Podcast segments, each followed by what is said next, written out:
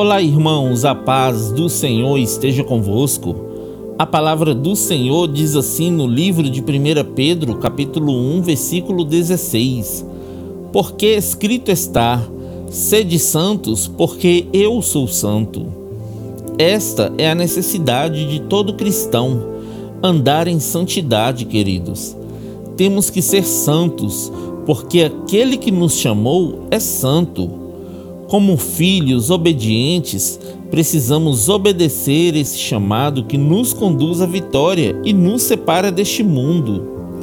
O diabo sabe que o homem que anda em santidade tem acesso a grandes bênçãos espirituais vindas do Senhor. Por isso, ele nos tenta em todo o tempo colocando pedras de tropeço em nosso caminho para perdermos a nossa direção. Por isso, queridos, vamos continuar nossa busca pela santidade, pois se o Senhor ordenou, é porque é possível vivermos sem os prazeres carnais deste mundo. Amém? Que Deus abençoe você, sua casa e toda a sua família. E lembre-se sempre, você é muito especial para Deus.